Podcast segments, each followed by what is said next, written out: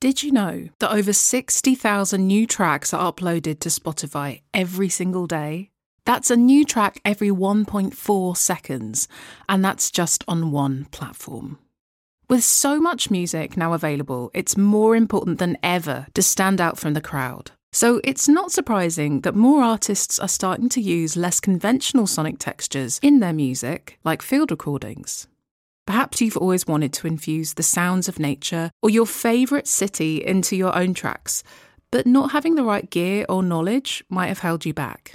Well, if that's the case, you're going to love the brand new guide I just created teaching you how to start field recording with just a smartphone. And it's all yours for free at femalediymusician.com forward slash learn with Isabel.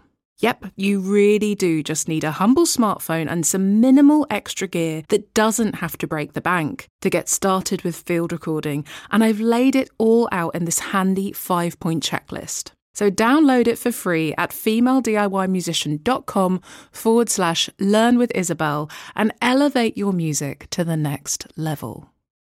There's no doubt that continually receiving unsolicited advice could be very frustrating and is another great example of the extra emotional labour many women in music have on top of the usual work that goes into building and sustaining a career in music. But perhaps somewhat surprisingly, some female musicians have even found that receiving unsolicited advice has actually motivated them further to create music and take up space doing it.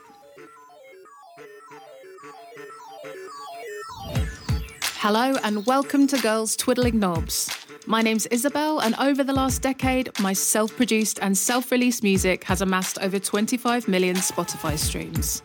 I also have a PhD in sonic arts, but I wasn't always this confident with music tech. In fact, I still hear those self doubt gremlins in my head from time to time. I started this podcast to help more female identifying musicians start recording and producing their music and learn from other women making music with technology. If that's your cup of tea, then you're in the right place, my friend. Let's dive in.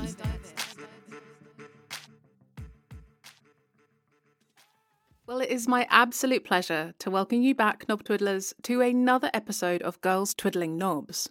And I feel like this episode is well overdue because today we're talking all about what to do with other people's advice about your music. So let me ask you a question.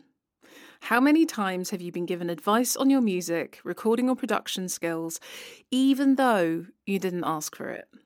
Perhaps you've played someone a mix you've been working on only to be told you shouldn't be using a certain DAW because it's not what the pros use. Or you rock up to a gig, get out your kit, and someone tells you the mic you're using isn't the right kind. Or you're recording in a studio and someone tells you you should smile more when you sing. I'll stop there because I can hear your blood boiling, dear listener. You know the type of advice I'm talking about. Alternatively, though, you might find that you're always looking for advice from others rather than trusting your own internal resources and instincts. Is your vocal recorded well enough? Should you double up the guitar part? Are your songs too sad? Are your beats too minimal? Are your lyrics too angry? Should you keep using the software you only bought two weeks ago? Sometimes this self doubt can be as much of a stumbling block. So, inside this episode, we're going to examine the types of advice we might receive as musicians, if women really are more likely to receive unsolicited advice than their male counterparts, and the effects this might have on our careers. Crucially, though, I'll finally be outlining three questions to ask yourself before seeking out advice from other people, and one principle to stick by if you're on the receiving end of advice too. And yes, you can apply this to unsolicited advice from friends and family over the holiday season on losing weight, nabbing a husband, or how late is too late to have children. Blech. Excuse me, I did a mini sick in my mouth. Okay, let's get into it.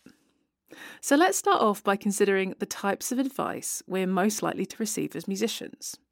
There are two main categories here one solicited and unsolicited.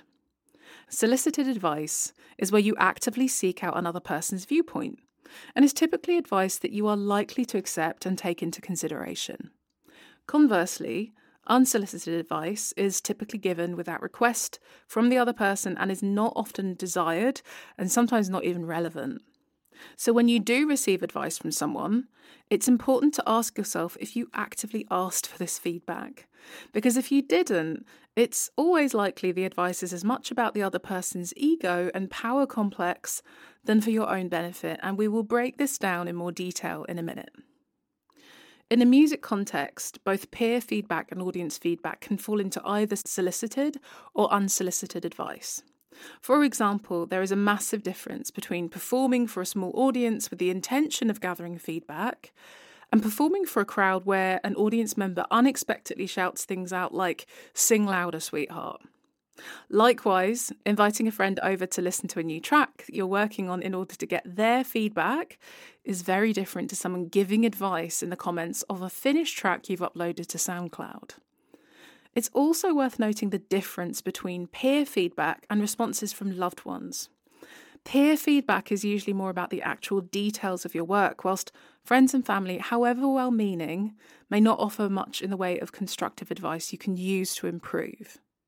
There's also quite a difference in receiving feedback from one person and receiving it in a group situation. Often we can have a more in depth conversation about our work if it's one on one, but the strength of group feedback is that you can hear lots of different people's responses and therefore hopefully get a more balanced view. So, these are just some of the different forms feedback can take, and it's worth understanding these differences. Because knowing the type of feedback or advice you're seeking and or receiving can be really helpful in then knowing what to do with it moving forward. But let's just come back to unsolicited advice for a minute because this is an issue many women in music say really grinds their gears. Mainly that other people, often men, will offer unsolicited advice about their writing, instrument playing, recording gear, or production technique, and that this is less likely to happen to their male counterparts. So, is this actually the case? Well, in a 1987 paper, A Study of Unsolicited Advice, the author found that women were more likely to be on the receiving end of this. The author studied students at degree level and found that even first year male students felt entitled to offer unsolicited advice to females of a higher status, whereas the female students did not. This finding is important because far from advice being solely about benefiting the receiver, it is often also wrapped up in complicated power dynamics. For example, in a 2018 paper titled Advice Giving A Subtle Pathway to Power, the authors drew from four studies that used varying methodologies in order to observe advice giving in a variety of contexts. After evaluating the motives behind advice giving, they concluded that, and I quote, advice giving enhances individuals' sense of power, and that those who seek power are motivated to engage in advice giving. Close quote. Many women in music will say that when they receive advice about their music making abilities, whether regarding their use of technology or something else, it can often appear to be used to undermine their efforts or success. And you might be thinking, well, isn't unsolicited advice the same as mansplaining?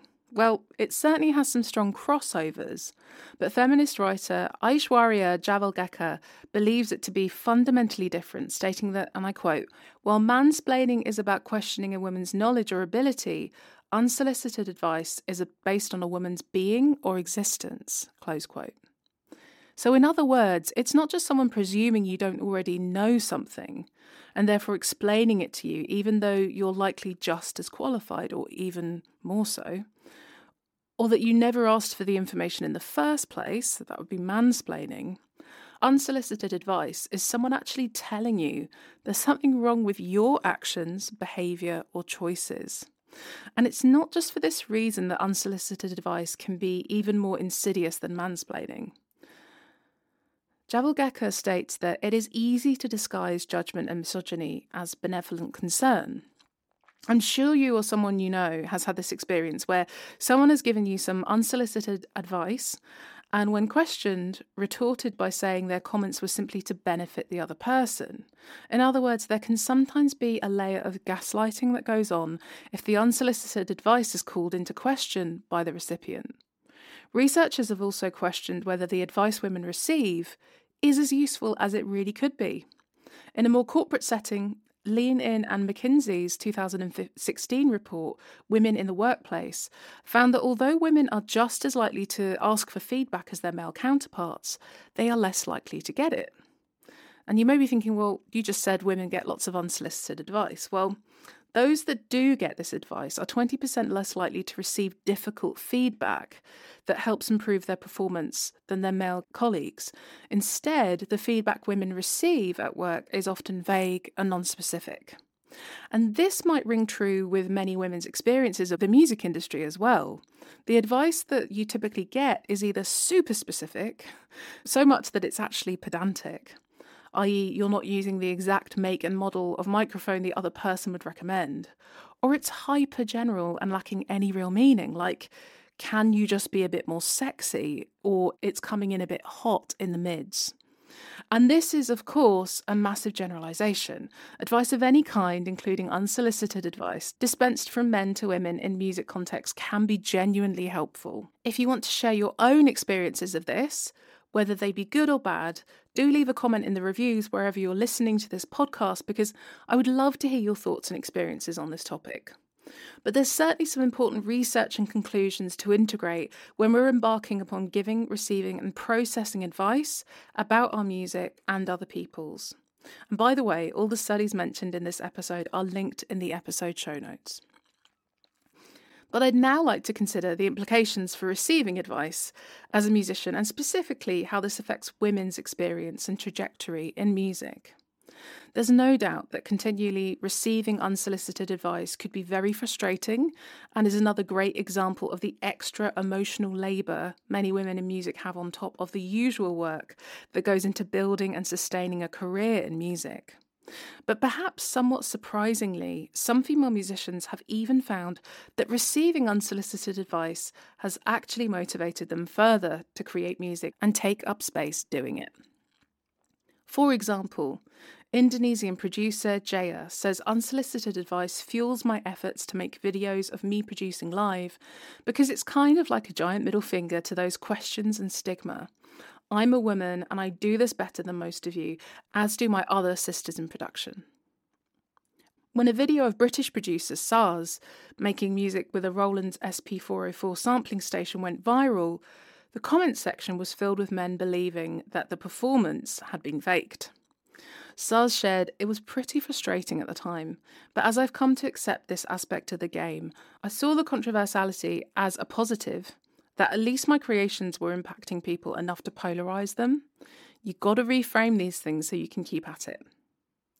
The Australian producer Sadiva says that at the start of her career, some people were very supportive and others were misogynistic and abusive, which made me uncomfortable, but it also pushed me harder. Now it's all positive, a lot has changed, but we still have a long way to go. And while it's great to hear that producers like Jaya, Saz, and Sadiva have used experiences like this to spur themselves on in the industry, women really shouldn't have to withstand the constant barrage of unsolicited advice. We don't need it to be motivated, work hard, and be ambitious in our careers. And feeling like we constantly have to prove other people wrong can lead to a very unhealthy work habit and self imposed pressure. Furthermore, not everyone responds to these interactions in the same way. Many women find it very difficult to keep going in music for the precise reason that constantly being underestimated and disrespected in this way is exhausting. And can you blame us? Sometimes it feels like there's really no success we can reach, no qualification level we can get to, when we will be taken seriously. But that's on the bad days, knob twiddlers. I mean the really bad days. Of course, it doesn't always feel like this. Sometimes we have amazing conversations with other people in music or of a variety of genders. Sometimes we get feedback on our music and it feels thoughtful, specific, and actually useful. But I wanted to just flag that if you're having one of those bad days where you're sick of other people's opinions and unsolicited advice, you're not alone. I've been there, thousands of other women in music have been there, and it's a global trend, not just something to do with you being uniquely wrong. But what can you do if you do receive unsolicited advice? Should you just dismiss it outright? Should you call the other person out? Should you say thank you regardless of whether it makes you feel icky or not? Here's a very simple exercise to try next time, or if this ever happens to you. Check in with your body, preferably your heart or your gut, and ask yourself Does this advice feel expansive or contracting?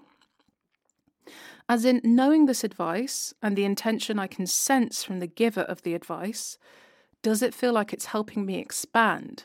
Like it's helping me be bigger, more able to grow, and be filled with possibility? Or does it feel like it's helping me contract, feel small, or even feel ashamed? Sometimes it won't be totally obvious in the moment, and there will be times when there just isn't the space to check in like this immediately. But in a way, that doesn't matter because the point of this exercise isn't so you know how to respond in the moment. The point of this exercise is to know whether or not you should listen to the advice and how much you should follow through on it moving forward. Much of the time, you will know this in your core, your very being, if you just ask your body.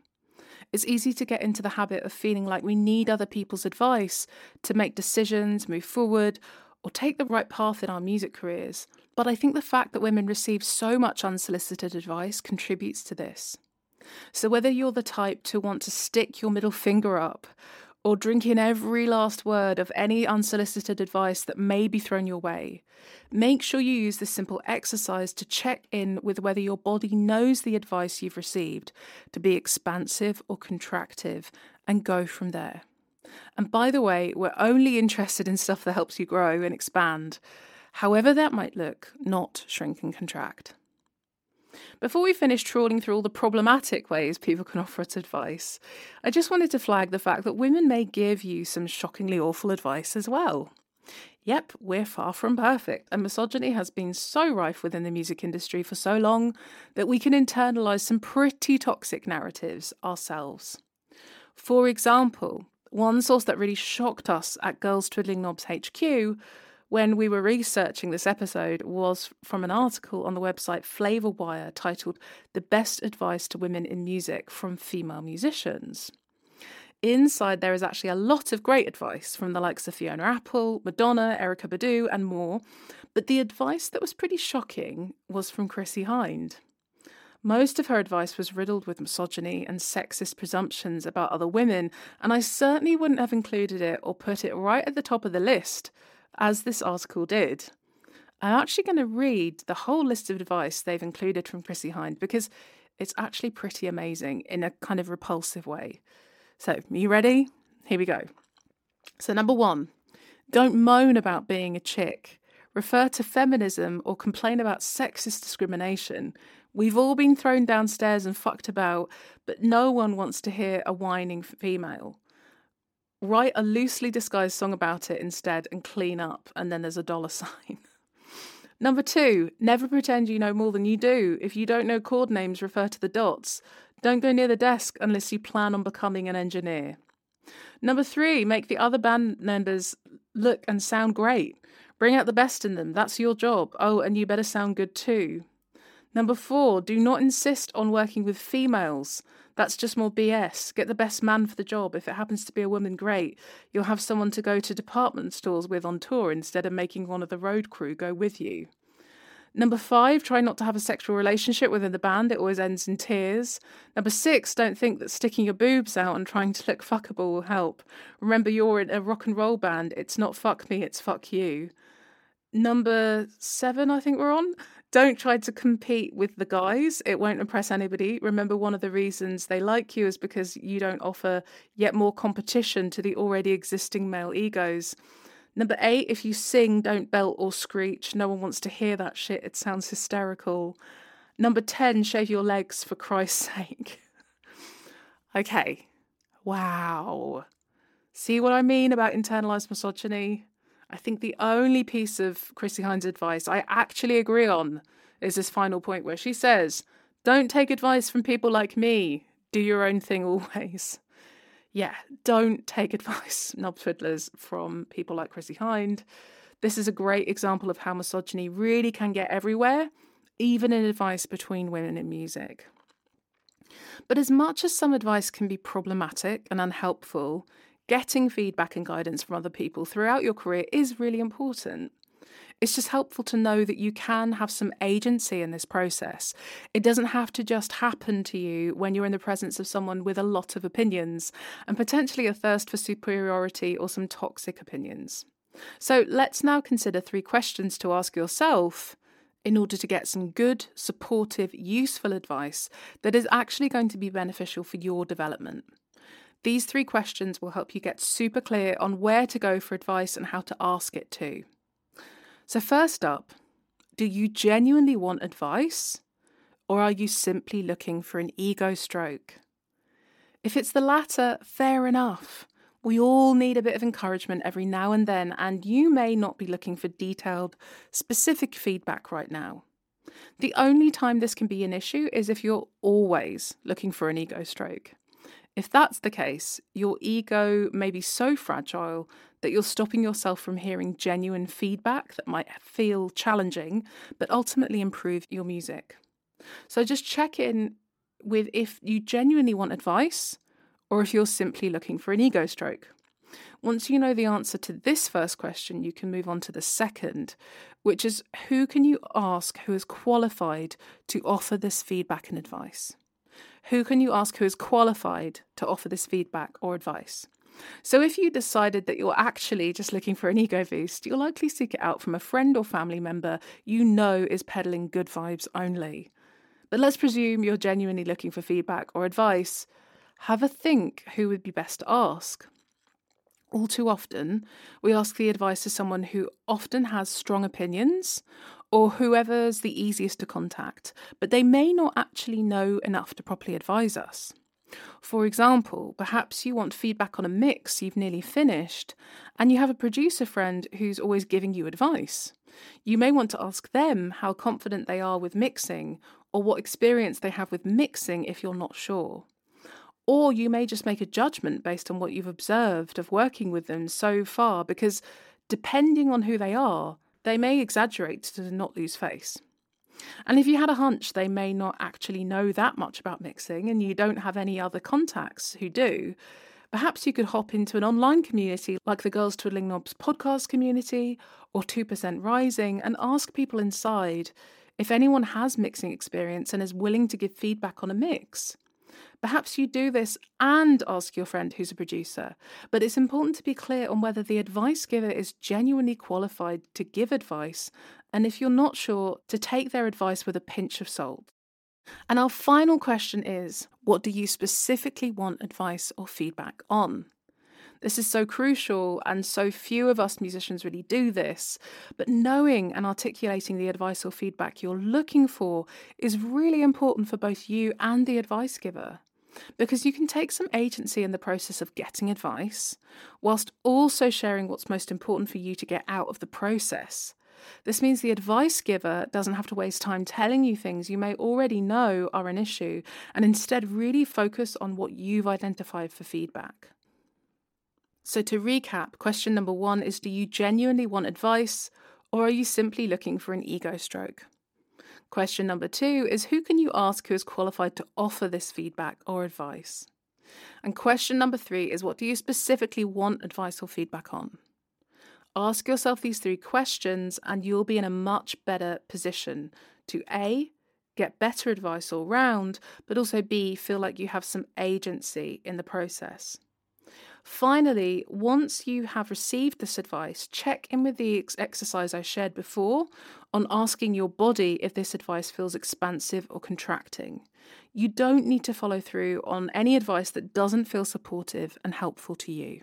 Now, on next week's episode, I'm joined by the amazing US based musician and producer April Rose Gabrielli, where she's sharing her incredible journey of recording and producing her debut album, I Woke Up Alive. And I say incredible because during this time, she developed epilepsy and had to struggle through the enormous challenges this brought, not just to her music making, but so many other aspects of her life. This is a truly inspiring discussion with April, and I cannot wait to share it with you. But till then, take care, and I'll catch you here soon.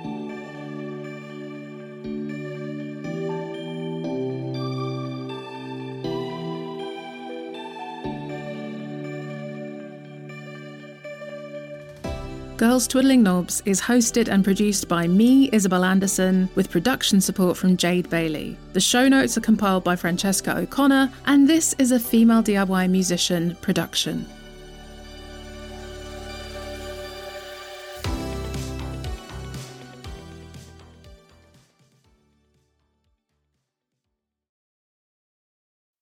So, how do you like that episode, dear listener?